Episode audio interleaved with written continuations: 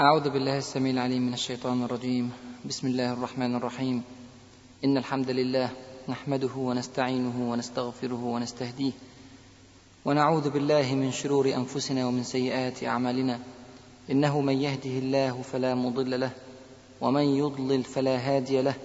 وأشهد أن لا إله إلا الله وحده لا شريك له وأشهد أن محمدا عبده ورسوله. نفتح اليوم صفحة جديدة من صفحات التاريخ الإسلامي. صفحة من صفحات تاريخ الأندلس. وذكرنا في الدرس السابق كيف وصل الحال في بلاد الأندلس إلى انهيار مروع وضياع للهيبة وضياع للعزة وذل وهوان وانكسار وفرقة وتشتت بين المسلمين وصراع بين الإخوة وموالاة للنصارى وكاد الإسلام أن ينتهي من بلاد الأندلس. ذكرنا هذه العبارة كثيرا لكن الإسلام لا ينتهي أبدا. حدث حدث غير من شأن بلاد الأندلس. تعالوا ندرس آخر موقف وقفنا فيه في الحلقة السابقة. وقفنا عند حصار أشبيلية لما حاصرها ألفونسو السادس أياما وشهورا. ثم إذا به يرسل رسالة إلى المعتمد على الله ابن عباد يحذره فيها ويهينه فيها ويقول له لقد آذاني الذباب في بلادك فإن شئت أن ترسل لي مروحة أروح بها عن نفسي فافعل. هكذا ليصف له حال جيشه وحال أمته وحال حصونه أن كل هذه الأشياء أهون عنده من الذباب. المعتمد على الله ابن عباد أخذ الرسالة وقلبها وكتب على ظهرها ردا. لما قرأه الفونسو السادس انسحب بجيشه ردا من سطر واحد فقط. قال له والله لئن لم ترجع لأروحن لك. مش أنت عايز مروحة؟ وهكذا يطلب أريد مروحة أروح بها عن نفسي. قال والله لئن لم ترجع لأروحن لك بمروحة من المرابطين. بمروحة من المرابطين. من هم المرابطون؟ المرابطون هذه دولة قامت في المغرب العربي وما تحت المغرب العربي. كانت دولة إسلامية قوية جدا. فالمعتمد على الله ابن عباد يلوح لألفونسو السادس إنك لو لم ترجع سوف أستعين بالمرابطين. يعني بمعنى تاني كده هطلع لك الرجالة بتوعنا الناس المجاهدين الناس الأبطال الناس الذين لا يهابون الموت. وهبطل علاقات معاك وهبطل دفع جزية وما إلى ذلك. والله لئن لم ترجع. لأروحن لك بمروحة من المرابطين. ألفونسو السادس عندما يسمع كلمة المرابطين يعلم بأس المرابطين. ألفونسو السادس مطلع على أحوال العالم المحيط ويعلم دولة المرابطين. لذلك أخذ جيشه وانصرف. من هم المرابطون؟ سنأتي إن شاء الله للحديث على المرابطين بعد قليل. لما نتحدث عن موقف بلاد الأندلس بعد حصار أشبيلية. أمراء المؤمنين في الأندلس. كل بلاد الأندلس طبعا فيها أمراء للمؤمنين كما ذكرنا. فكروا في الكارثة التي حلت بهم. دلوقتي طليطلة لو تذكروا سقطت في سنة 478 من الهجرة. افتكروا التاريخ ده يا إخوانا طليطلة من منذ سقوطها لم تعد للمسلمين حتى الآن. افتكروا تاريخ 478 في بلاد الأندلس. سقطت طليطلة. وأشبيلية حصرت مع أن أشبيلية في الجنوب الغربي بعيدة عن بلاد كشتالة والمعتمد على الله كاد أن يهلك لولا أن فتح الله عليه بفكرة الاستعانة أو التلويح بالاستعانة بالمرابطين. لكن يعلمون أنه إن آجلا أو عاجلا ستسقط بقية المدن. يعني إذا كانت طليطلة أحسن مدينة في بلاد الأندلس سقطت. طيب ما هو قليل. ستسقط قرطبة وبطليوس وغرناطة وأشبيلية وكل حواضر الإسلام. ماذا نفعل؟ قالوا إيه؟ قالوا نعمل مؤتمر. فعملوا مؤتمر القمة الأندلسي الأول. مؤتمر أول طبعا مؤتمر يجتمع فيه للاتفاق على رأي. قبل كده طبعا ما كانش في مؤتمرات في السنوات السابقة لأن كان في فرقة. وقبل الفرقة كانت دولة واحدة. ما كانش أيام عبد الرحمن الناصر أكثر من دولة عشان يعملوا مؤتمر سوا. لكن دلوقتي 22 دويلة صغيرة. فقال لك نعمل مؤتمر القمة الأندلسي الأول. وقعدوا مع بعض يتناقشوا في هذا المؤتمر ماذا نفعل. أول شيء طبعا أخذوا ينددون بشدة بالإحتلال القشتالي لطليطلة طبعا يعني ده, ده دولة صديقة. ده قشتالة دي دولة صديقة. كيف يفعلون هذا الأمر؟ لابد أن نشتكي قشتالة. هيشتكوا لمين؟ ما كانش حد عارف دلوقتي. طبعا ما فكروش يشتكوا ربنا. لا إحنا ممكن نشتكي للبابا ممكن نشتكي ملك فرنسا نشتكي الملك ليون أي حد حوالين المنطقة. لكن يعني كشتالة ديت عملت عاملة الحقيقة ما كانتش متوقعة منها هكذا قالوا. طيب نعمل إيه؟ برضو كان في بقية خير في الناس حتى هذه اللحظة. يقول لك إيه؟ جمعوا الأمراء ومعهم العلماء. يعني مؤتمر القمة ده ما كانش بس الأمراء ده كان معهم العلماء. العلماء فاهمين الموقف وفاهمين الأصل في الهزيمة فأشاروا بالجهاد. يعني إحنا ممكن نحارب وندافع. ليه لا؟ ليه ما نشيلش سلاح ونقف قدام الناس ديت؟ ونحن عندنا من تاريخنا ما يثبت أن المسلمين إذا ارتبطوا بربهم وجاهدوا في سبيله انتصروا حتى لو كانت قوتهم ضعيفة. لكن طبعا يعني الناس اللي موجودة ما تنفعش تجاهد. الناس دي رفضت قالت لا إزاي؟ إحنا أهم حاجة نوقف نزيف الدماء. أهم حاجة نوقف الحرب ونحاول نحل الموقف بشيء من السلام مع قشتالة نحاول نتفاوض مع ألفونسو السادس. يا ترى هل في فرصة إن أنت تسيب طليطلة أو حتى يا سيدي تاخد جزء منها وادينا جزء من طليطلة وإحنا عايشين جنب بعض؟ هكذا كانت يعني إشارات الأمراء.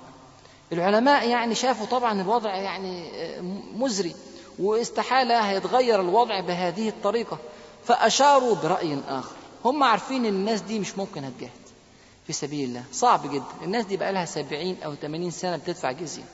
الناس ديت ألفت الهوان وألفت الذل. فمش ممكن أبدا هيقوموا يغيروا فأشاروا برأي جديد. العلماء قالوا طب بلاش نجاهد. إذا كنتوا أنتوا خايفين من الجهاد بلاش نجاهد. أرسلوا إلى دولة المرابطين. اطلبوا منها أن تأتي وتهاجم النصارى في موقعة فاصلة. تكسب النصارى تبعدهم عن أرضنا. فاحنا مش هنحارب ولا حاجة إحنا في أمان. إحنا بس نجيب الناس بتوع المرابطين دولت. بيقولوا عليهم رجالة أقوياء. بيقولوا عليهم مجاهدين صابرين. هاتوهم هم يحاربوا بلاد النصارى.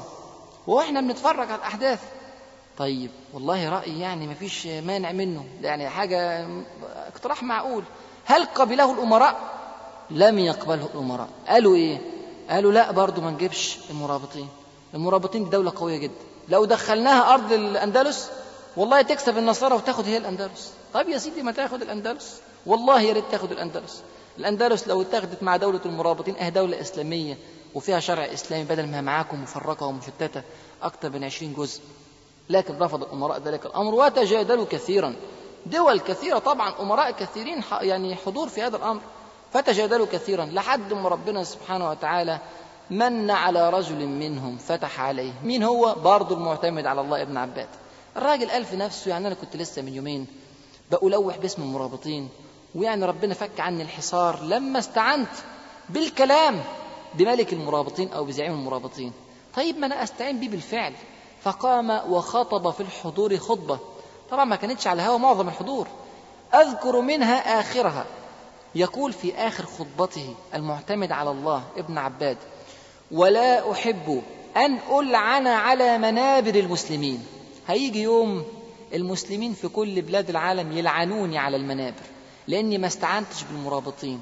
لا أحسن دلوقتي أروح أستعين بالمرابطين بدل ما تلعن على منابر المسلمين. ولا أحب أن ألعن على منابر المسلمين. ولا أن أرعى الإبل في صحراء المغرب. خير لي من أن أرعى الخنازير في أوروبا. هيجي يوم أكون عبد الألفونسو السادس وأرعى الخنازير في أوروبا. لا أحسن أكون عبد لزعيم المرابطين وأرعى الإبل في بلاد المغرب. هكذا قال المعتمد على الله ابن عباد. فلما قال ذلك تحركت النخوة في قلوب البعض. طبعا أول واحد قام مين؟ المتوكل ابن الأفطس لو تذكروا فاكرين رسالة المتوكل ابن الأفطس التي أرسلها إلى ألفونسو السادس؟ هذا رجل لم يدفع الجزية في حياته الرجل الوحيد العزيز في الحضور. فقام ووافق على هذا الأمر. فقام عبد الله ابن بلقين صاحب غرناطة ووافق أيضا على هذا الأمر. هذه ثلاث حواضر إسلامية ضخمة غرناطة وأشبيلية وبطليوس. هذه ثلاث حواضر كبيرة ثلاث ممالك كبيرة في ذلك الوقت. فوافقت هذه الممالك ورفض الباقون. فلما وافقوا على هذا الأمر جعلوا من عندهم وفدا عظيما مهيبا من العلماء والوزراء. ينزل إلى بلاد المغرب يستعين ويطلب العون من ملك المرابطين أو زعيم المرابطين في هذا الوقت حتى ينقذهم من بأس النصارى في بلاد الأندلس. قبل أن نتحدث عن رد زعيم المرابطين في بلاد آه، المغرب العربي تعالوا نعلم من هم المرابطون. علشان نفهم قصة المرابطين تعالوا نرجع إلى الوراء 38 سنة. إحنا دلوقتي في سنة كام؟ في سنة 478 طليطلة سقطت وأشبيلية حصرت ومؤتمر القمة اتعمل في سنة 478 تعالوا نرجع 38 سنة من هذا الحدث. في سنة 440 نغور في أعماق التاريخ ونغور في أعماق الصحراء. تعالوا ننزل في الصحراء جوه بعيد بعيد في موريتانيا. حد يسمع موريتانيا؟ موريتانيا طبعا بلد إسلامي كبير. معظم سكان موريتانيا من المسلمين. في جنوب موريتانيا هناك في الصحراء القاحلة. اتركوا الآن جبال الأندلس. اتركوا الآن خضراء الأندلس حدائق الأندلس أنهار الأندلس. وتعالوا معايا ننزل هناك في الصحراء في الحر في القيض الشديد في الفقر في الجد. في أناس لا يتقنون الزراعة عاشوا تماما على البداوة.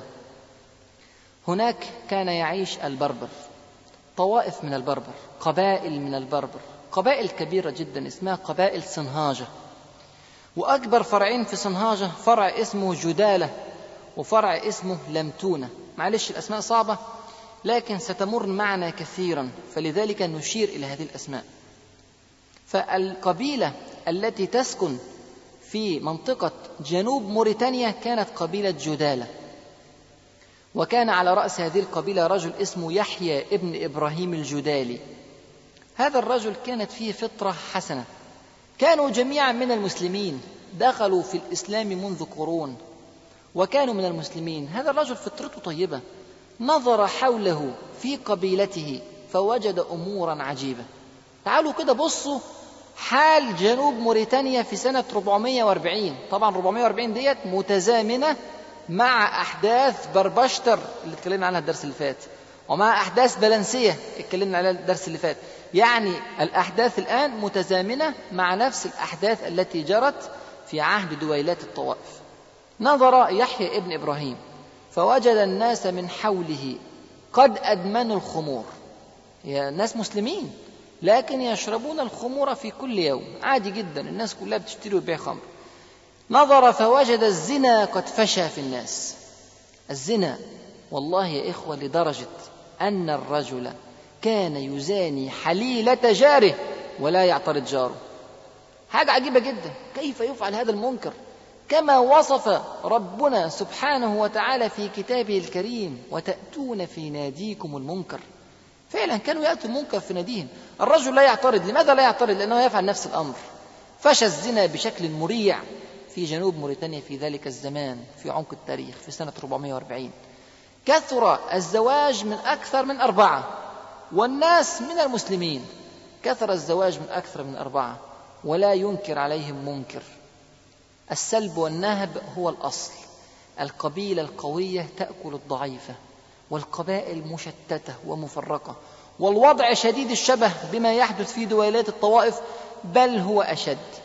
وطبعا يا إخوة والله لا يخفى علينا جميعا أن الوضع في سنة 440 سواء في بلاد موريتانيا أو سواء في بلاد الأندلس هو أشد وطأة مما نحن عليه الآن. فانظروا كيف يكون القيام.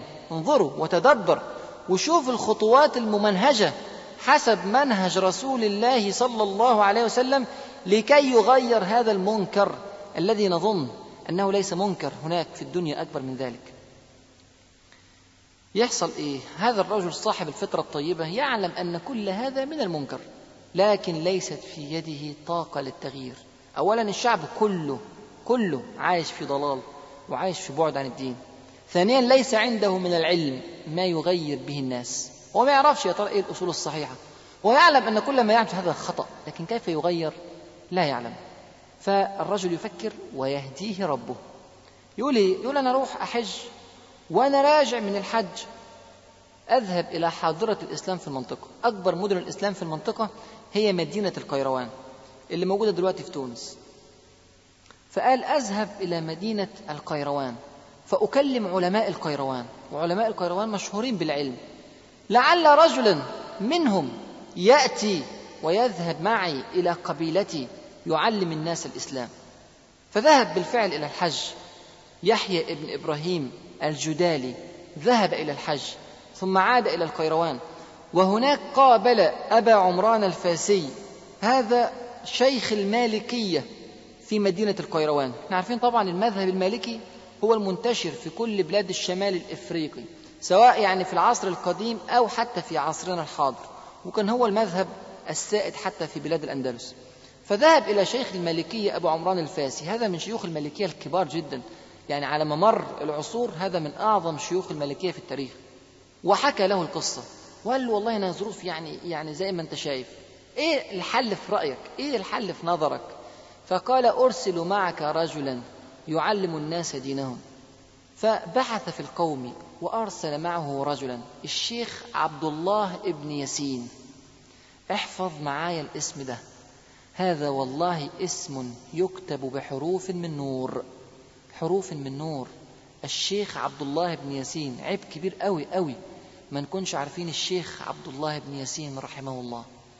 قال له انزل يا شيخ مع شيخ قبيلة جدالة علم الناس الدين في جنوب موريتانيا.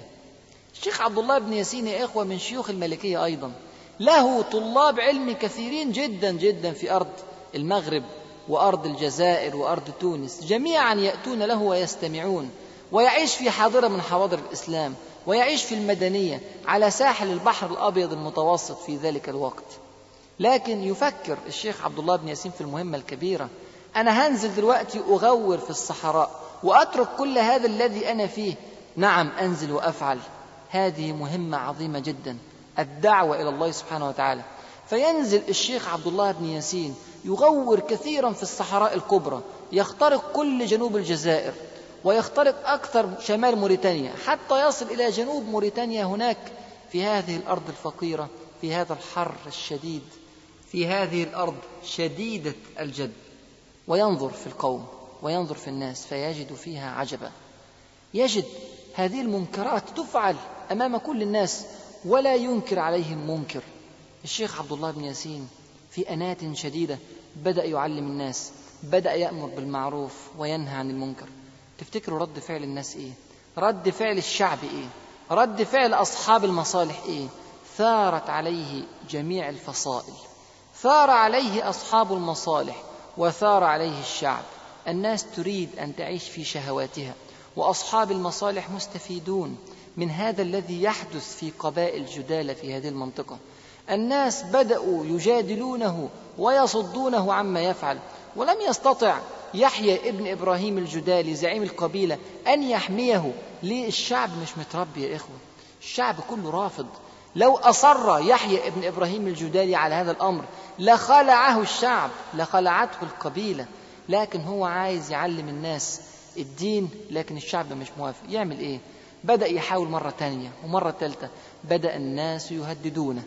والله ما سكتش سنؤذيك بالضرب. استمر ضربوه. ثم هددوه بالطرد من البلاد أو القتل. مرت الأيام وهو يدعو ويدعو من جديد حتى قاموا فعلا بطرده من البلاد. قالوا له ارجع يا شيخ عبد الله بن ياسين ارجع يا شيخ يا كريم ارجع لبلادك علم الناس بتوعك علم طلاب العلم اللي عندك. ارجع خليك في حالك وسيب هذه البلاد وسيب هذا الجنوب الموريتاني يعيش في الظلام كما يعيش. الشيخ عبد الله بن ياسين رحمه الله اطرد من البلد والله كأني أراه رأي العين. يقف خارج القبيلة وتنحدر دموعه على خده وهو يقول بحسرة في قلبه يا ليت قومي يعلمون يا ليت قومي يعلمون. هو صعبان عليه الناس. معقول الناس فاهمة الإسلام بهذا الفهم؟ معقول الناس مش عارفة أن هي ما كلها إلا أيام أو شهور أو سنوات وستموت على هذا الضلال؟ يريد أن يغير ولا يستطيع. طب أرجع. أرجع تاني للقيروان. أرجع لطلاب العلم. طب وأسيبهم لمين الناس ديت؟ حز في نفسه أن يولد الناس في هذه البلاد فلا يجدون من يعلمهم. فأراد أن يبقى ولكن كيف يبقى؟ أيدخل إلى جدالة من جديد؟ فكر يدخل تاني لكنه سيموت. وما الفائدة في موته؟ لو كان موته يصلح فأهلا بالموت. لكن الموت لن يفيد. طب يفكر في فكرة تانية. نعم يجلس يفكر ويفكر ثم يهديه ربه سبحانه وتعالى. يعمل إيه الشيخ عبد الله بن ياسين رحمه الله؟ يعمق أكثر في الصحراء. إحنا في جنوب موريتانيا إحنا بعدنا قوي قوي عن الحواضر بعدنا قوي عن المدنية. يعمق أكثر حتى ينزل إلى شمال السنغال. شمال السنغال مين يسمع عن السنغال في هذه الآونة؟ ومين يسمع عنها دلوقتي؟ إحنا ما نعرفش من السنغال غير فريقها القومي بس. كل ده اللي نعرفه عن السنغال. لكن السنغال دي بلد إسلامي كبير جدا. 90% وأكثر من سكان السنغال من المسلمين اللي إحنا يعني لا نعتبر بوجودهم الآن. نزل في شمال السنغال وهناك في شمال السنغال على مصب نهر من الأنهار. في غابة من غابات إفريقيا هناك. يضع خيمة بسيطة جدا له على مصب النهر ويجلس فيها ويبعث برسالة إلى أهل جداله في جنوب موريتانيا. أنا هنا هناك. يقول أنا هنا في بلاد السنغال. أنا هنا في في منطقة كذا وكذا. من أراد أن يتعلم العلم؟ فليأتني في هذا المكان. هناك في جدالة. كان هناك مجموعة من الشباب تتحرك قلوبها للدين لكن أصحاب المصالح ولكن أصحاب القوى في هذه البلاد يمنعونهم من الارتباط بالدين. فلما علموا أنهم في مأمن هناك في السر هناك هناك في أدغال السنغال في شمال السنغال يعلمون أن الرجل هناك تاقت قلوبهم إلى لقياه ونزلوا من جنوب موريتانيا إلى شمال السنغال وجلسوا مع الشيخ عبد الله بن ياسين اثنين أو ثلاثة أو أربعة معه في خيمته فأخذ يعلمهم الإسلام بصبر شديد يعلمهم الإسلام كما أنزل. يعلمهم يا إخوة والله في هذا العمق في التاريخ يعلمهم أن الإسلام دين شامل ينتظم كل أمور الحياة. الإسلام دين متكامل بدأ يعلمهم العقيدة الصحيحة بدأ يعلمهم العبادة بدأ يعلمهم كيف يجاهدون في سبيل الله كيف يركبون الخيل كيف يحملون السيف ثم بدأ يعلمهم كيف يعتمدون على أنفسهم. كيف ينزلون إلى الغابات يصطادون الصيد ويأتون به إلى الخيمة يطبخونه ويأكلونه ولا يستجدون أكلهم أو طعامهم من فريق من الفرق المحيطة بشمال السنغال. بدأ يعلمهم هذا الأمر. ذاق الناس حلاوة الدين. خمسة من الناس معه في خيمته ذاقوا حلاوة الدين. فلما ذاقوها شعروا أنه من واجبهم أن يأتوا بأحبابهم وأصحابهم وأقاربهم إلى هذا الذي ذاقوا حلاوته فذهبوا هناك إلى جدالة وكل واحد منهم عاد برجل. فبقى الخمسة بقوا عشرة فأخذ يعلمهم الشيخ عبد الله بن ياسين والعشرة بقوا عشرين والخيمة ضاقت عليهم فأقاموا خيمة أخرى هناك وخيمة ثالثة بجوارها وخيمة رابعة وبدأ العدد يزداد وبدأ الناس تتعلم الإسلام كما ذكرنا كما أنزل من كل جوانبه. بدأ يعلمهم أنه إذا تعارض شيء مع القرآن والسنة فلا ينظر. الأول تقدم القرآن والسنة. بعد ذلك يأتي أي شيء؟ لا بد أن تحافظ على هذه الأصول كي تكون ما تريد وكي تقيم ما تريد. الأمر بدأ يتسع مع الشيخ عبد الله بن ياسين. بدأ من الصعب عليه أنه يوصل علمه لكل الحضور. بدأ الحضور يكونوا خمسين ومية ومية وخمسين ومتين. بدأ يقسمهم لمجموعات خمسة خمسة. ومع كل واحد يختار نابغا من النابغين. في العلم يعلمهم ثم يجلس هذا مع هؤلاء. نفس منهج رسول الله صلى الله عليه وسلم. لو تذكروا دار الأرقم ابن أبي الأرقم وكيف كان يجلس رسول الله صلى الله عليه وسلم مع صحابته في أهل مكة يعلمهم الدين حتى قامت لهم دولة. انظروا كيف كانت بيعة العقبة الثانية. 72 من رجال المدينة المنورة. قسمهم رسول الله صلى الله عليه وسلم إلى 12 قسما وجعل لكل خمسة نقيبا وبعتهم تاني للمدينة المنورة. ثم قامت للمسلمين دولة. هكذا أيضا كان منهج الشيخ عبد الله بن ياسين. بدأ العدد يتزايد. من سنة 440 لسنة 444 وصل العدد إلى ألف. سبحان الله. انظر نصر من الله وفتح مبين. الرجل نزل بمفرده طورد وأوذي في الله وضرب وهدد بالقتل. فإذا به ينزل إلى أعماق الصحراء في شمال السنغال وحيدا طريدا شريدا ثم في أربع سنوات يصبح ألف رجل. قال الشيخ عبد الله بن ياسين رحمه الله لمن معه لن يغلب ألف من قلة. طبعا يعني الألف بالنسبة للعدد المحيط بهم يعتبر عدد لا هو بالقليل ولا هو بالكثير. قبائل صنهاجة كبيرة جدا لكن مفرقة ومشتتة لكن هؤلاء ألف رجل كما ينبغي أن يكون الرجال. نزل الرجال يأمرون بالمعروف وينهون عن المنكر يعرفون الناس الدين ويعلمونهم الأحكام فبدأت جماعتهم تزداد وبدأ الرقم يرتفع. من ألف إلى ألف ومئتين إلى ألف وتلتمية. نعم يرتفع ببطء لكن تقدم ملموس. الخيمة في اللغة تعني رباط. ونرى في حديث رسول الله صلى الله عليه وسلم رباط يوم في سبيل الله.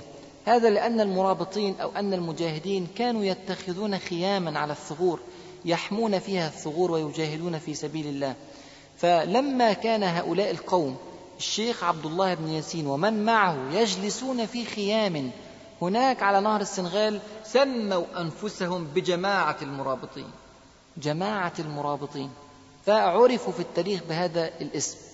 وفي سنة 445 بيحدث حدث متوقع في سنن الله سبحانه وتعالى. إحنا قلنا إن من سنن الله سبحانه وتعالى أن يتقدم المسلمون ببطء في سلم الارتفاع. وفي سلم الرقي. ثم يفتح الله عليهم بشيء لم يكن متوقعا حتى لأنفسهم. هم أنفسهم لا يتوقعون ما يحدث. تحدث انفراجه للمسلمين. تماما كما ذكرنا في موقف عبد الرحمن الناصر لو تذكروا في دخول سراقسطة وموت عمر بن حفصون. أيضا هنا في هذه البلاد اقتنع بفكرة الشيخ عبد الله بن ياسين رجل اسمه يحيى ابن عمر اللمتوني. لو تذكروا في أول الحلقة ذكرنا أن أكبر قبائل صنهاجة جدالة ولمتونة. كل هذه الأحداث تتم بشباب جدالة. أما زعيم قبيلة لمتونة يحيى ابن عمر فقد اقتنع بالفكرة ودخل معه في جماعته في جماعة المرابطين وفعل رحمه الله. كما فعل سعد بن معاذ رضي الله عنه وأرضاه لما دخل الإسلام. تذكروا سعد بن معاذ لما دخل الإسلام ذهب إلى قومه وقال إن كلام رجالكم ونسائكم وأطفالكم علي حرام حتى تشهدوا أنه لا إله إلا الله وأن محمدا رسول الله. فعل يحيى ابن عمر اللمتوني نفس الأمر. ذهب إلى قومه وأتى بهم ودخلوا مع الشيخ عبد الله بن ياسين في جماعته. فأصبح الألف ومئتين أو ألف وثلاثمية أصبحوا سبعة آلاف في يوم وليلة سبعة آلاف رجل. يفهمون الإسلام من الشيخ عبد الله بن ياسين كما ينبغي أن يفهم وتزايد الأمر. وسبحان الله بعد قليل جدا من دخول قبيلة لمتونة يموت الشيخ يحيى ابن عمر اللمتوني الذي أتى بالناس. انظر إلى حسن الخواتيم. أتى بسبعة آلاف جندي للإسلام ثم مات. وتولى من بعده على زعامة لمتونة الشيخ أبو بكر ابن عمر اللمتوني. افتكروا يا أخواننا الاسم ده الشيخ أبو بكر ابن عمر اللمتوني. مش ممكن نكون عارفين حياة عنترة بن شداد كلها من أولها لآخرها ومش عارفين حياة الشيخ أبو بكر بن عمر اللمتوني والشيخ عبد الله بن ياسين والشيخ يحيى ابن عمر اللمتوني وهؤلاء الذين غيروا وجه التاريخ كما سترون. الشيخ أبو بكر بن عمر اللمتوني دخل بحماسة شديدة مع الشيخ عبد الله بن ياسين وبدأ الأمر يزداد. وبدأت الأعداد تكبر وبدأ المرابطون يصلون إلى أماكن أوسع حول المنطقة التي كانوا فيها. نذكر أنهم كانوا في شمال السنغال بدأوا يتوسعوا حتى وصلت حدود المنطقة من شمال السنغال إلى جنوب موريتانيا وأدخلوا معهم جدالة. يعني بقت جدالة ولمتون القبيلتين اللي موجودتين في شمال السنغال وجنوب موريتانيا جماعة واحدة. بلغ تعدادها في سنة 451 حوالي 12 ألف من المسلمين الرجال. 12 ألف رجل. الشيخ عبد الله بن ياسين رحمه الله وهو يأمر بالمعروف وينهى عن المنكر في قبيلة من القبائل حاربوه وقاتلوه فقاتلهم فاستشهد رحمه الله الشيخ عبد الله بن ياسين في سنة 451 يعني قعد 11 سنة.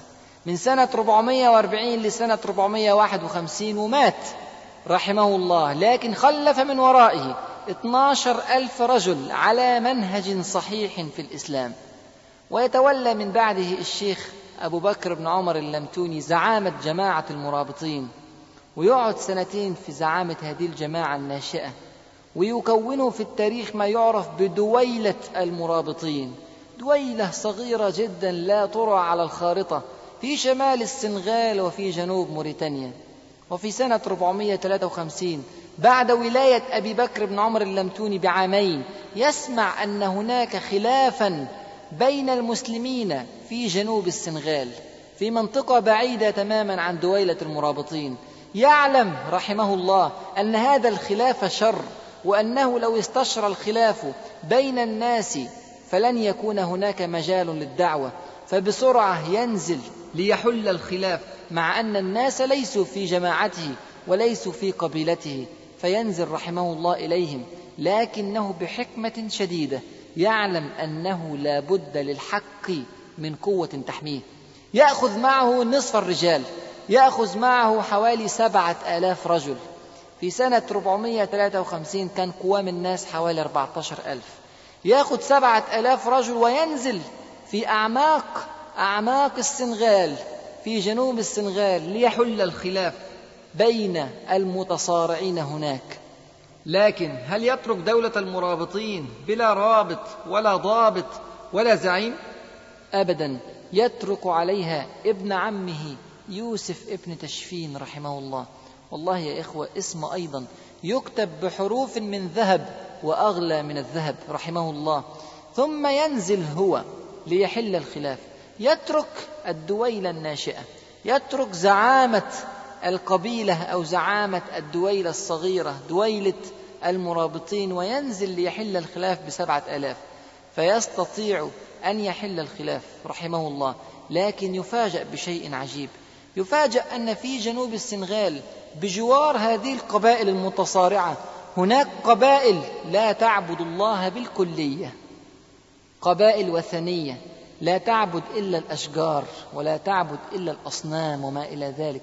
لم يصل إليها الدين بالمرة. حز ذلك في نفسه. تعلم من الشيخ عبد الله بن ياسين أن يغير الأمور بنفسه وأن يحمل هم المسلمين وأن يحمل هم الناس أجمعين حتى وإن لم يكونوا مسلمين. ينزل الشيخ أبو بكر بن عمر اللمتوني بالسبعة آلاف رجل يعلمهم الإسلام. يعرفهم هو الدين فيتعلمون ويجدون أمرا عجبا. كيف لم نسمع بهذا الدين من قبل؟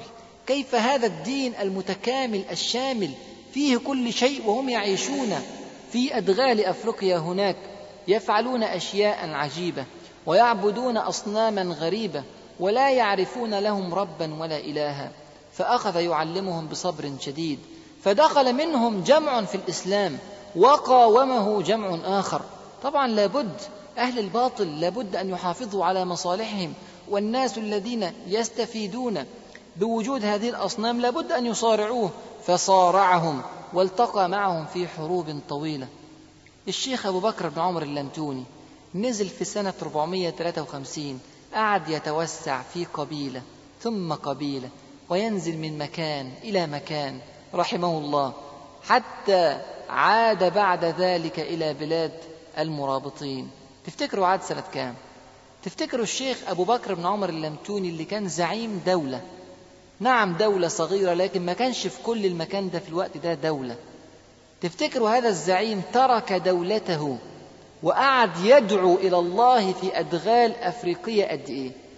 عاد رحمه الله في سنة 468 15 سنة. كاملة. 15 سنة يدعو إلى الله يدخل في الدين من يدخل ويقاوم الدين من يقاوم ويحاربه حتى يرده إلى الدين أو يبعده عن صد الناس عن دين الله سبحانه وتعالى. رجع في سنة 468 بعد 15 سنة.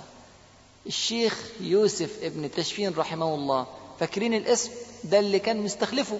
على حكم دولة المرابطين قبل أن يغادرها في سنة 453 الشيخ يوسف ابن تشفين قاعد سنة 453 مستني الشيخ أبو بكر ابن عمر اللمتوني عدى يوم ويومين وعدى شهر وشهرين. والشيخ أبو بكر بن عمر اللمتوني مرجعش وسأل فوجده قد توغل في إفريقيا. طب الشيخ يوسف ابن تشفين يقعد ساكت مستنيه؟ لا. ما تعلمش كده على ايدين الشيخ عبد الله بن ياسين رحمه الله. بدأ ينظر في الشمال. قال الشيخ أبو بكر بن عمر اللمتوني يبحث في الجنوب أنا أبحث في الشمال عمن ابتعد عن دين الله فأعلمه. فنظر في جنوب المغرب العربي ونظر في شمال موريتانيا المنطقة التي تعلوه إلى الشمال. نظر في هذه المنطقة كيف حال البربر الذين يعيشون في هذه المنطقة؟ وجد أمورا عجيبة. تخيلوا يا إخوة معايا جنوب المغرب العربي في سنة 453 شكله إيه؟ وجد على سبيل المثال قبيلة غمارة من قبائل البربر هناك. وجد أنه قد ظهر فيها رجل اسمه حاييم ابن من الله. حاييم ابن من الله. اسمه عجيب جدا. هذا الرجل ادعى النبوة. وهم من المسلمين. ولم ينكر نبوة رسول الله صلى الله عليه وسلم بل قال إنه نبي على دين الإسلام وأخذ يشرع للناس شرعا والناس يتبعونه في ذلك ويظنون أن هذا الإسلام. بدأ يفرض عليهم صلاة في الشروق وصلاة في الغروب فقط صلاتين في اليوم كله مفيش داعي خمس صلوات كتير. بدأ يؤلف لهم قرآنا بالبربرية غير القرآن بتاعنا خالص. وضع عنهم الوضوء ووضع عنهم الطهر من الجنابة. وضع عنهم فريضة الحج.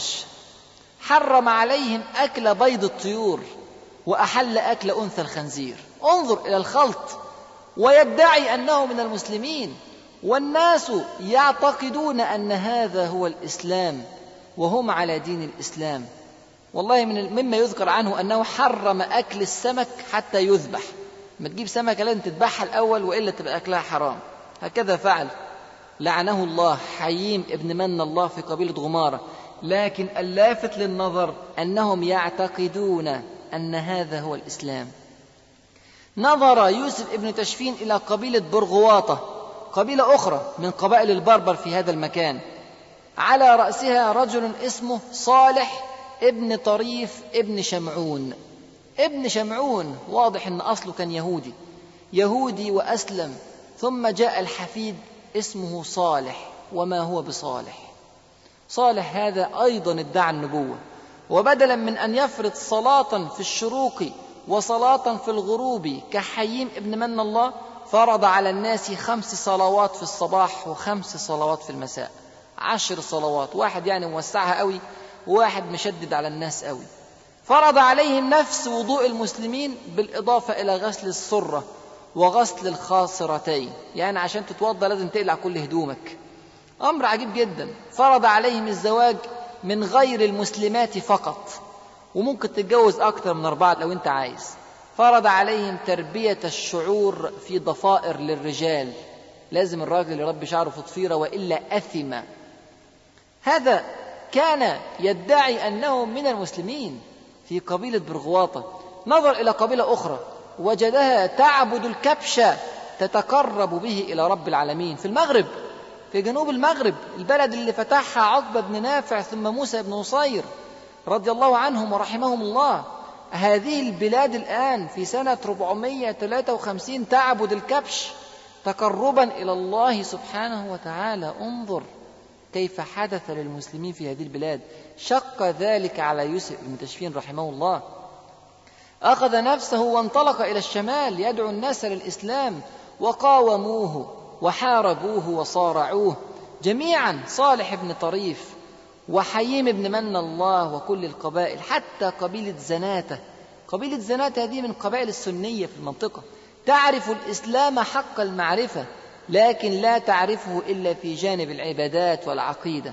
يصلون كما تنبغي أن تكون الصلاة ويزكون كما تنبغي أن تكون الزكاة لكنهم يسلبون وينهبون ما حولهم. القوي فيهم يأكل الضعيف. هكذا كانت قبيلة زناة السنية. فصلت الدين تماما عن قيادة الأمة. الدين عندهم فقط صلاة وصيام وحج. لكن غير ذلك من المعاملات افعل ما بدا لك هكذا كانوا يفعلون. يوسف ابن تشفين أخذ يدعو هؤلاء للإسلام. دخل معه بعضهم لكن المعظم حاربه. فحاربهم بالسبعة آلاف رجل الذين خلفهم معه أبو بكر بن عمر اللمتوني رحمه الله. وبدأ الناس يدخلون معه في الإسلام.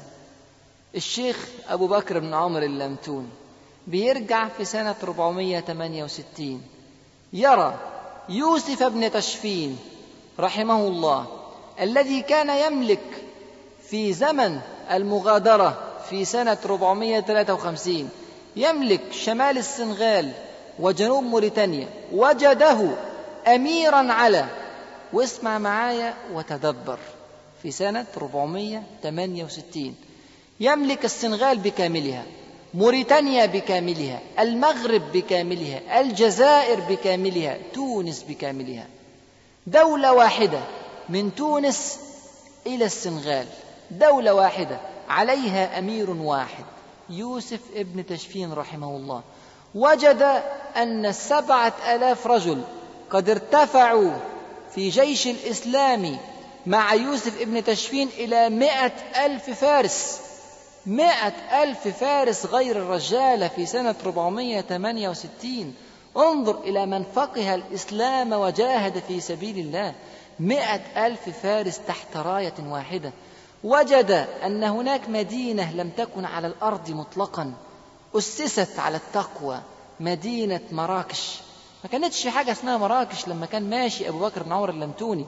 أسسها الأمير يوسف ابن تشفين رحمه الله. أول حاجة بناها في مراكش يا إخواننا والله المسجد. وبناه بالطين الطوب اللبن مثل رسول الله صلى الله عليه وسلم. وكان الأمير على مئة ألف رجل ينزل بنفسه يحمل الطين مع الناس تشبها برسول الله صلى الله عليه وسلم. وجد رجلا يسمع له ويطيع مئة ألف رجل. وجد رجلا أسس حضارة لم تعرف في المنطقة منذ سنوات وسنوات ثم وجده زاهدا متقشفا ورعا تقيا عالما بدينه طائعا لربه رحمه الله. ففعل أبو بكر بن عمر اللمتوني حدثا عجيبا على كل الأحداث. فعل ما لم يحدث إلا في تاريخ المسلمين فقط. قال أنت أحق بالحكم مني. أنت أفضل. أنت تستطيع أن تجمع. أنت تستطيع أن تقود. أنت الأمير. نعم أنا استخلفتك إلى أجل حتى أعود لكن أنت أحق. أنت تملك البلاد. أنت تستطيع أن تنتشر وتكبر عن ذلك. فأترك لك الحكم أما أنا. أما أنا فقد وجدت حلاوة إدخال الناس في الإسلام. أنا نازل تاني الأدغال أفريقيا أدعو إلى الله وأنت أدعو إلى الله في هذه البلاد على بصيرة. ونزل الشيخ أبو بكر بن عمر اللمتوني رحمه الله إلى أدغال إفريقيا يدعو من جديد. وانظروا كيف فعل رحمه الله. دخل بالإسلام الشيخ أبو بكر بن عمر اللمتوني افتكروا الاسم حرام ما تكونوش عارفين أبو بكر بن عمر اللمتوني والله.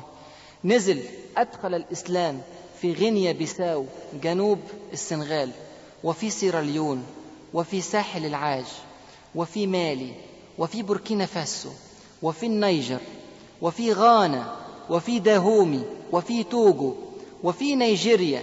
هذا الدخول الثاني للإسلام في نيجيريا. دخل منذ قرون ثم عاد الدخول مرة ثانية في نيجيريا.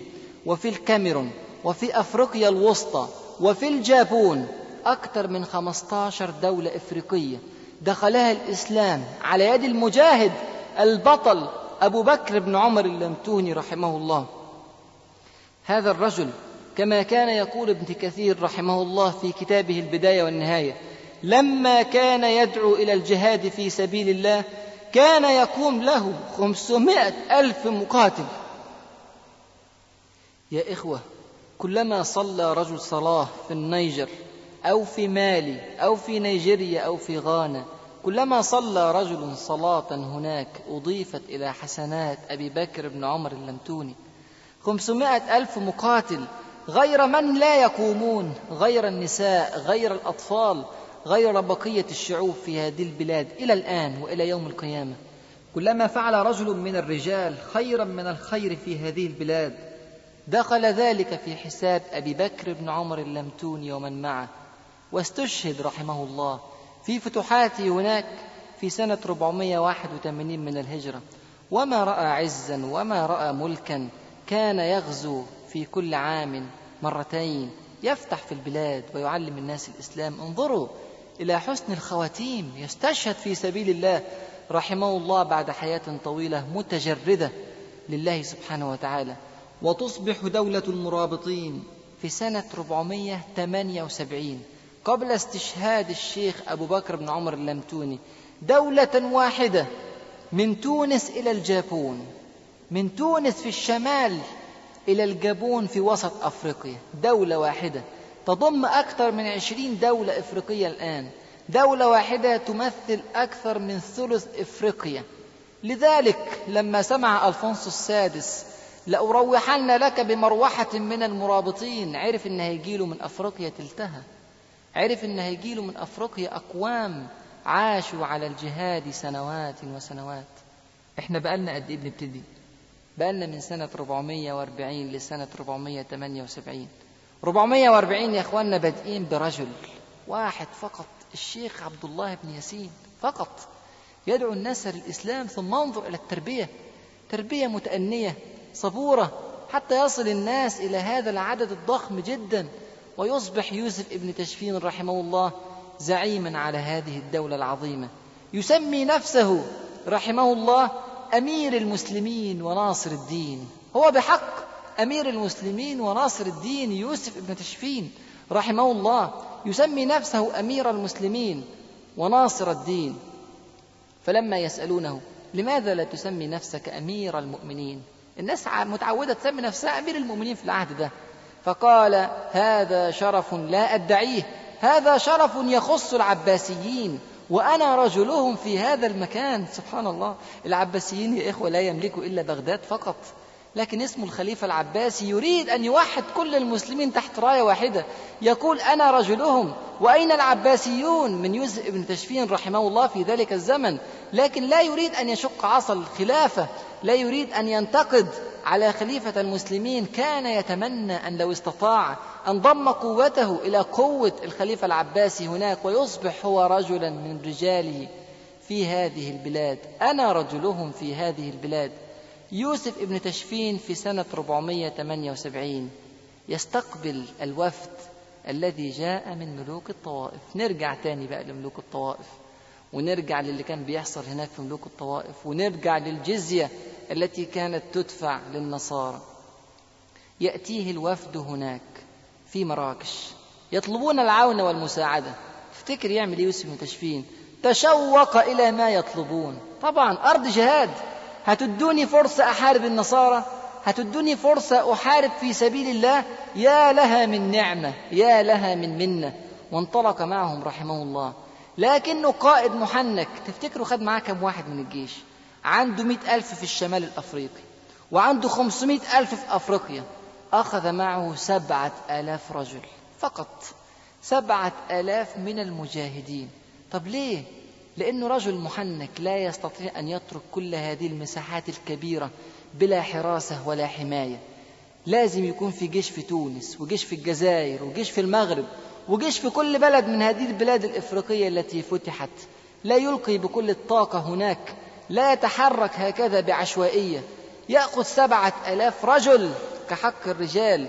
يأخذ سبعة ألاف رجل وينطلق يجهز السفن ويعبر مضيق جبل طارق. وانظروا ماذا يحدث في مضيق جبل طارق.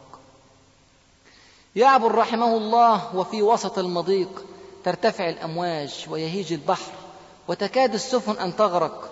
فيقف ذليلا خاشعا يدعو ربه والناس تدعو معه. يقول اللهم إن كنت تعلم في عبورنا هذا البحر خيرا لنا وللمسلمين فسهل علينا عبوره. وإن كنت تعلم غير ذلك فصعبه علينا حتى لا نعبره. فتسكن الريح. انظروا إلى الاتصال مع رب العالمين. فتسكن الريح. ويعبر الجيش. وأول حاجة يعملها يوسف بن تشفين لما يوصل البلد إيه؟ طبعا الوفود مستنية استقبال الفاتحين له. تستقبله استقبال الفاتحين هناك. أول حاجة يعملها يسجد لله شكرا. أن مكنه من العبور وأن مكنه من الجهاد وأن اختاره ليكون جنديا من جنوده سبحانه وتعالى. يدخل يوسف ابن تشفين أرض الإسلام هناك أرض الأندلس. ويدخل إلى قرطبة ويدخل إلى أشبيلية ويستقبله الناس استقبال الفاتحين. يعبر إلى اتجاه الشمال إلى اتجاه مملكة قشتال النصرانية المرعبة لكل هؤلاء الأمراء من المؤمنين الموجودين في بلاد الأندلس في ذلك الوقت يتجه إليها في رباطة جأش عجيبة. ومعه سبعة آلاف فقط من الرجال لكن انظر إلى فعل الرجال. سبعة آلاف يتحركون. الناس اللي بتتفرج عليهم يا إخوة بقالهم سبعين أو ثمانين سنة بيدفعوا الجزية. سبعين أو ثمانين سنة في ذل وهوان وخضوع للنصارى. لكن لما شافوا سبعة ألاف رجل يتحركون في سبيل الله يحملون أرواحهم على أكفهم الناس اتغيرت فيها أشياء كثيرة جدا من رؤية القدوة. بدأ رجل يخرج معهم من قرطبة ورجل يخرج من أشبيلية ورجل يخرج من بطليوس وهكذا حتى وصلوا إلى الزلاقة في شمال البلاد الإسلامية على حدود قشتالة تفتكروا وصلوا كم واحد؟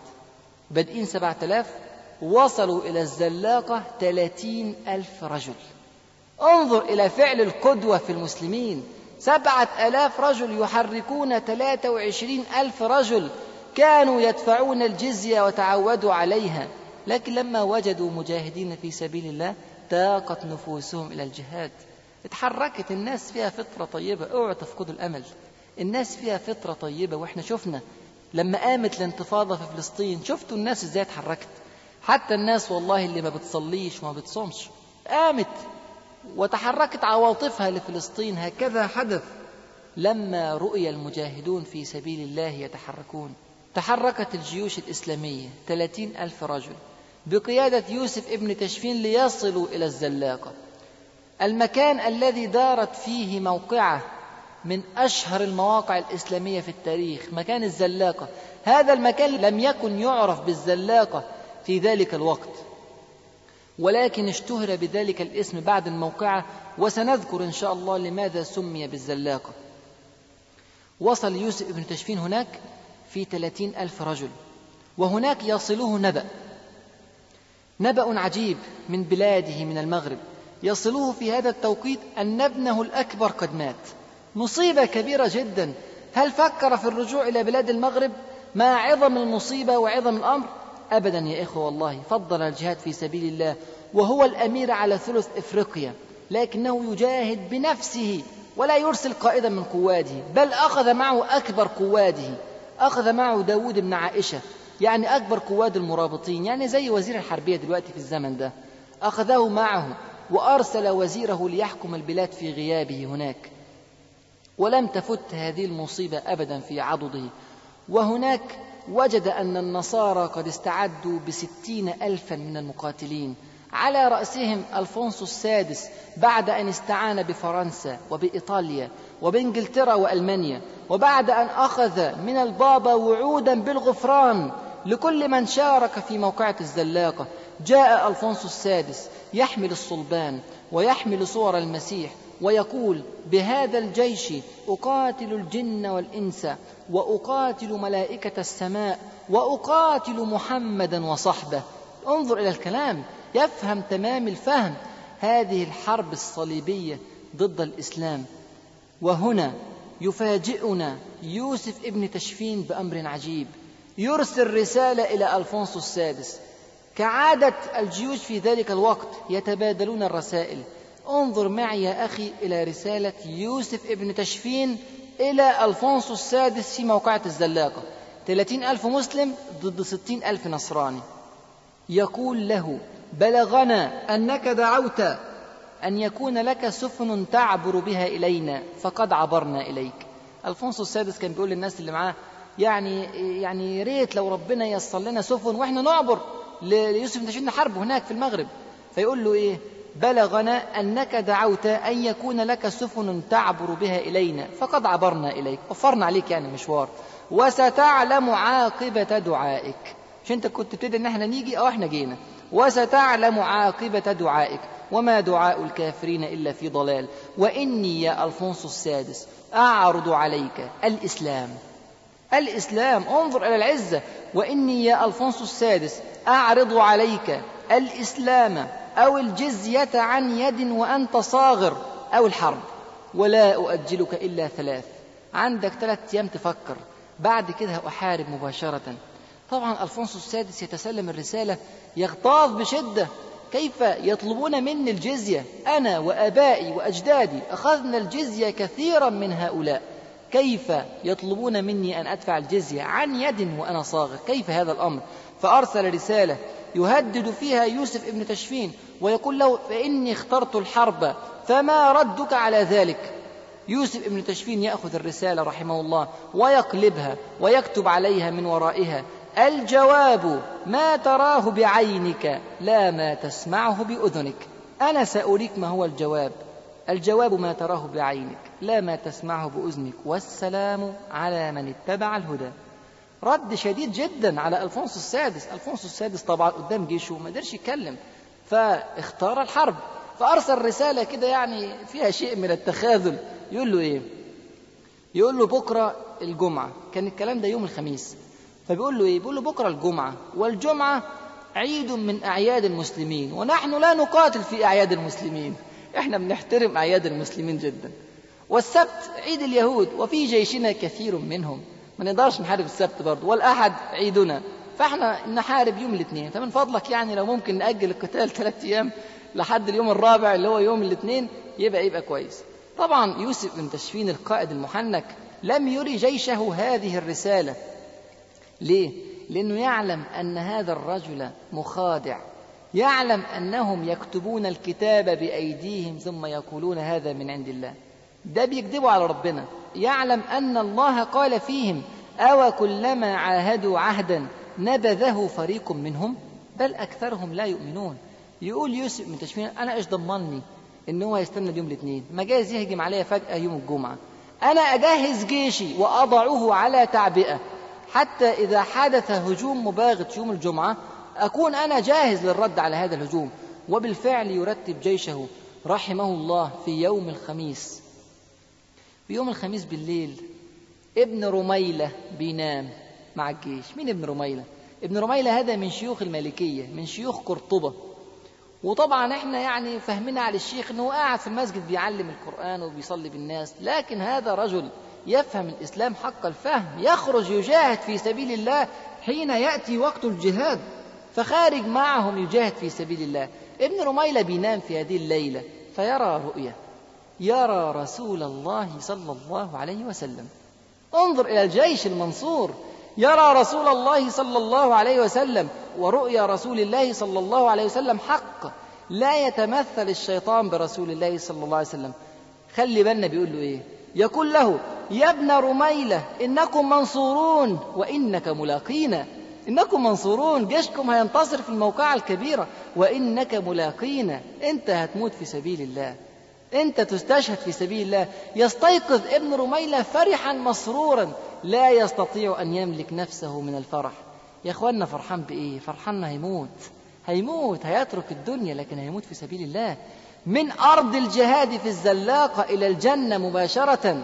ليس عليه حساب الشهيد. ليس عليه حساب يدخل إلى الجنة مباشرة. فيستيقظ ابن رميلة رحمه الله سعيدا مسرورا.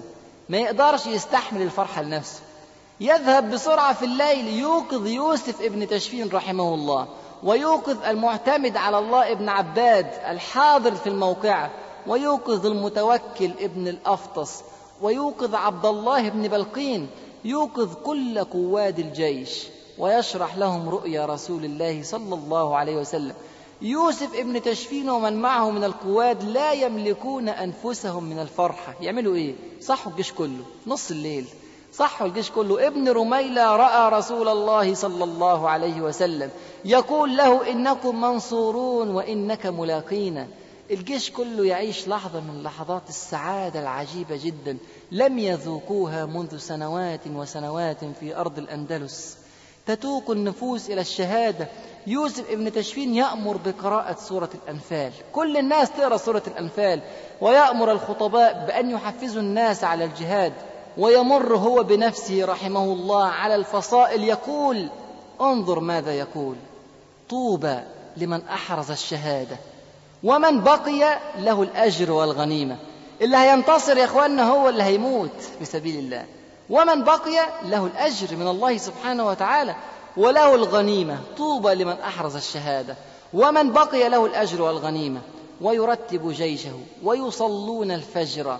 وبعد الفجر يغدر الفونسو السادس. كطبيعتهم يا إخوة هذا ليس مخالفا لطبيعتهم وهذا ليس مخالفا لعهودهم بل هذا هو الأصل الذي يجب أن نعلمه. فهجم ألفونسو السادس فوجد الجيش على تعبئة. خلي بالنا إزاي يوسف ابن تشفين مجهز الجيش بتاعه. يوسف ابن تشفين قسم الجيش لنصين نصف أمامي ونصف خلفي. أما النصف الأمامي فقد طلب المعتمد على الله ابن عباد أن يكون على قيادته ومن معه من الأندلسيين. يريد أن يكون بين المسلمين وبين النصارى. يريد أن يغسل عار السنين. يريد أن يمحو الذل الذي أذاقه إياه ألفونسو السادس يريد أن يتلقى الضربة الأولى من جيش النصارى فيقف المعتمد على الله ابن عباد في مقدمة الجيش ومن خلفه داود بن عائشة كبير قواد المرابطين. هذا هو الجيش الأمامي. أما الجيش الخلفي ففيه يوسف ابن تشفين رحمه الله يختفي خلف تل من التلال بعيد تماما عن أرض الموقعة. الجيش الأول فيه 15 ألف والجيش الثاني فيه 15 ألف. قسم الجيش نصين. الجيش الثاني خلى منهم أربعة ألاف أبعد أكثر من بقية الجيش الذي مع يوسف ابن تشفين. يعني الجيش متقسم على ثلاث مراحل كده. جيش 15 ألف في المقدمة ثم 11 ألف مع يوسف ابن تشفين ثم من بعيد أربعة ألاف. والأربعة ألاف هؤلاء من المهرة من رجال السودان المهرة.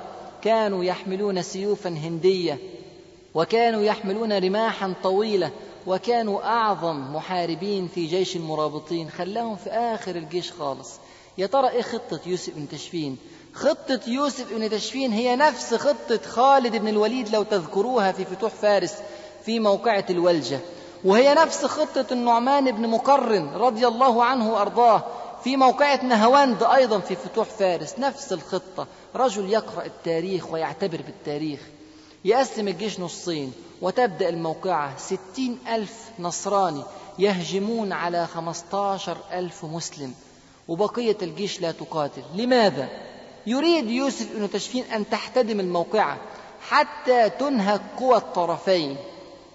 ولا يستطيعان القتال. هنا يدخل يوسف ابن تشفين بجيشه ليعدل الكفة في صف المسلمين. سياسة النفس الطويل. عارفين الناس اللي بيجروا ماراثون؟ أول السباق لو جرى سباق طويل جدا عشرة كيلو وعشرين كيلو. لو جرى في أول السباق بحمية شديدة لن يستطيع أن يكمل السباق. لكن يبدأ بالتدريج لحد ما في الآخر يسرع ويكمل السباق لصالحه. هكذا فعل يوسف ابن تشفين رحمه الله. ويصبر المسلمون ستين ألف من النصارى أمواج تتلوها أمواج وأسراب تتبعها أسراب يهجمون على جيش المسلمين والمسلمون صابرون. مات تحت المعتمد على الله ابن عباس ثلاثة خيول وهو صابر حتى كان لا يرى من الدماء. انظر إلى تربية أرض الجهاد وإلى تربية يوسف ابن تشفين. وهناك يا إخوة بعد العصر. شوف من بعد الفجر لحد العصر هناك يشير يوسف ابن تشفين إلى من معه. أن انزلوا وساعدوا إخوانكم. هناك فين عند العصر ينزل يوسف ابن تشفين بعد أن أنهكت قوى الطرفين من المسلمين والنصارى؟ فينزل يوسف بن تشفين ومن معه وهم مستريحون بعد طول صبر. فيحاصرون الجيش النصراني. يقسم يوسف ابن تشفين الناس اللي معاه الحداشر ألف اللي معاه يقسمهم لقسمين. قسم يساعد مقدمة المسلمين وقسم يلتف خلف جيش النصارى. وأول حاجة يعملها خلف جيش النصارى أول حاجة يعملها يحرق خيام النصارى في خلف الجيش. ليه بيحرق خيام النصارى؟ خيام فاضية ما فيهاش حاجة. ليه بيحرقها؟ حتى يعلم النصارى أن يوسف ابن تشفين ومن معه في خلف الجيش. يوسف ابن تشفين عارف أن الناس ديت أهم حاجة عندها أنها تعيش إنها تنجو بأنفسها. فلما علموا أنهم محاصرون من خلفهم دبت الهزيمة في قلوبهم وبدأ يحدث الخلل وبدأ يحدث الانسحاب والتف الناس حول ألفونسو السادس يحمونه وبدأوا ينسحبون فحدثت خلخلة عظيمة في جيش النصارى في موقعة الزلاقة. يا إخوة في الضربة الأولى ليوسف ابن تشفين قتل من النصارى عشرة آلاف رجل. من النصارى في الضربة الأولى بعد العصر. عشرة آلاف رجل. يقول المؤرخون أن يوسف ابن تشفين الأمير على ثلث إفريقيا كان في هذه الموقعة يتعرض للموت ويتعرض للشهادة يلقي بنفسه في المهالك رحمه الله ورضي الله عنه وعن أمثاله. وتزداد الموقعة في الحدة حتى قبيل المغرب. ومن بعيد يشير يوسف ابن تشفين رحمه الله إلى الأربعة ألاف فارس الرجال من السودان.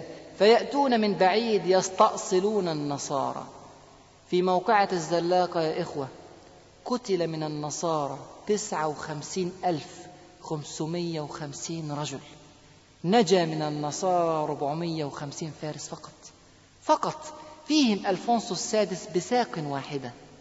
بترت ساقه في موقعة الزلاقة وانسحب في جنح الظلام هو وربعمية وخمسين فارس إلى طليطلة وهناك دخلوا طليطلة بمئة فارس فقط. مات في الطريق 350 رجل من الجراح المثخنة في موقعة الزلاقة. موقعة الزلاقة يا إخوة موقعة في التاريخ تقاس بلا مبالغة بموقعتي اليرموك والقادسية. انظر كيف إن بعض المسلمين لا يسمعون عن الزلاقة. سميت الزلاقة بالزلاقة لأنها كثرت فيها الدماء. حتى كان الرجال والخيول ينزلقون في هذه الأرض الصخرية في أرض الزلاقة. وجمع المسلمون غنائم عديدة وعادوا بغنائمهم الكثيرة. انظر إلى يوسف ابن تشفين. يترك كل الغنائم لأهل الأندلس ويعود في زهد عجيب وورع كبير إلى بلاد المغرب. لا نرجو منكم جزاء ولا شكورا. يرجع إلى بلاد المغرب لا يحمل معه شيء بعد أن جمع الناس وحضهم على الاجتماع وعلى نبذ الفرقة وعلى التمسك بكتاب الله وبسنة رسوله صلى الله عليه وسلم ونصحهم باتباع سنة الجهاد في سبيل الله. وعاد يوسف ابن تشفين البطل الإسلامي المغوار الذي كما ذكرنا والله يكتب بحروف من ذهب وأغلى من الذهب. تفتكروا كان عنده كم سنة؟ يوسف ابن تشفين في موقعة الزلاقة. المفاجأة. يوسف ابن تشفين عنده تسعة وسبعين سنة في موقعة الزلاقة. شيخ كبير تسعة وسبعين سنة. زي ما فكرناكم بموسى بن نصير نعيد التذكير بيوسف ابن تشفين. هذا الشيخ الكبير يحارب على فرسه. في موقعة الزلاقة في أماكن بعيدة جدا عن دولة المرابطين وكان من الممكن أن يرسل رسولا يحارب هناك ولكن لماذا لا أذهب بنفسي؟ لعلي أموت في سبيل الله هناك. أنا ممكن أموت في أي لحظة. أنا راجل عندي 79 سنة طب ما أنا أموت في أرض الموقعة.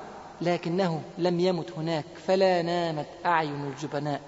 يعود يوسف ابن تشفين رحمه الله إلى أرض المغرب من جديد وبعد ما يرجع تحدث الصراعات بين أمراء المؤمنين الموجودين في بلاد الأندلس على الغنائم وتحدث الصراعات على البلاد المحررة. كيف نفعل بها؟ وهنا يضج العلماء ويذهبون إلى يوسف ابن تشفين ويقولون يا يوسف تعالى وخلصنا من أمرائنا. كنت من قبل تحارب النصارى تعالى وأنجدنا من أمرائنا. فيتورع يوسف بن تشفين كيف يهجم؟ على بلاد الأندلس كيف يحارب المسلمين؟ فتأتيه الفتاوى من كل بلاد المسلمين. حتى جاءته من الشام من أبي حامد الغزالي صاحب الإحياء رحمه الله وكان معاصرا. وجاءته الفتاوى من أبي بكر الطرطوشي العالم المصري الكبير وجاءته الفتاوى من كل علماء الملكية في شمال أفريقيا. جاءته الفتاوى أنه عليك أن تدخل إلى البلاد وتضمها إلى أملاك المسلمين إلى دولة المرابطين حتى تنجد المسلمين مما هم فيه. إن هذه البلاد ستضيع لا محالة إن تركتها. يا يوسف ابن تشفين يرحمك الله.